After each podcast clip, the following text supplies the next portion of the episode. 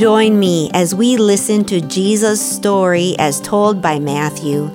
May these few minutes spent listening today draw us closer to Jesus, and may our lives also testify to his power and grace. Hi, my name is Phil. I'm a member of First Lutheran, and I'd like to share a portion of the Gospel of Matthew with you today, taken from chapter 10, verses 1 to 23. He called his twelve disciples to him and gave them authority to drive out evil spirits and to heal every disease and sickness. These are the names of the twelve apostles. First, Simon, who is called Peter, and his brother Andrew. James, the son of Zebedee, and his brother John, Philip and Bartholomew, Thomas and Matthew the tax collector, James, son of Alphaeus and Thaddeus, Simon the Zealot, and Judas Iscariot, who betrayed him. These twelve Jesus sent out with the following instructions Do not go among the Gentiles or enter any town of the Samaritans. Go rather to the lost sheep of Israel. As you go, preach this message The kingdom of heaven is near. Heal the sick, raise the dead, cleanse those who have leprosy, drive out demons. Freely you have received, freely give. Do not take along any gold or silver or copper in your belts. Take no bag for the journey, or extra tunic, or sandals, or staff for the worker is worth his keep.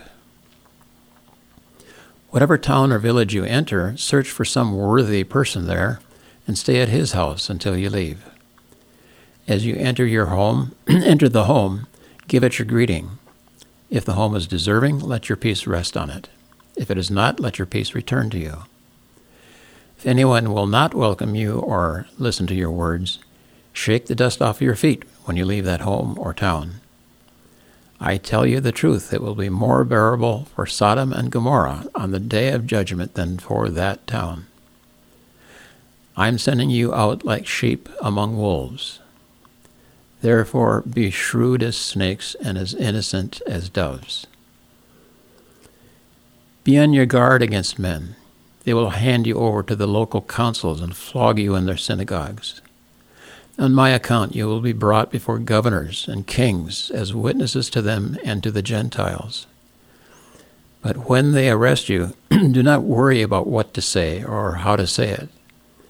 At that time, you will be given what to say. For it will not be you speaking, but the Spirit of your Father speaking through you. Brother will betray, betray brother to death, and a father his child. Children will rebel against their parents and have them put to death. All men will hate you because of me, but he who stands firm to the end will be saved. When you are persecuted in one place, flee to another. I tell you the truth. You will not finish going through the cities of Israel before the Son of Man comes. So, in this passage, Jesus is sending out his 12 disciples in pairs and gives them broad powers to heal sicknesses and diseases, and even to drive out evil spirits. But first, he gives them directions for packing extra clothes, don't, and for how to behave, depending on how they are received. The message is straightforward the kingdom of heaven is near. But then, after telling them of the wonderful blessings they can bring, Jesus turns to their ministry in the future. And it's not going to be easy. It will turn nasty and political, and they will be brought for trial before governors and kings. So their ministry will be having mixed results thrilling cures for physical and mental and spiritual bondages, hearts open to the gospel, but also strongly negative results division and rejection and outright hostility even life threatening hostility. So, what's the message of this passage? I think we're called to serve wherever we are, but to expect both positive and negative reactions.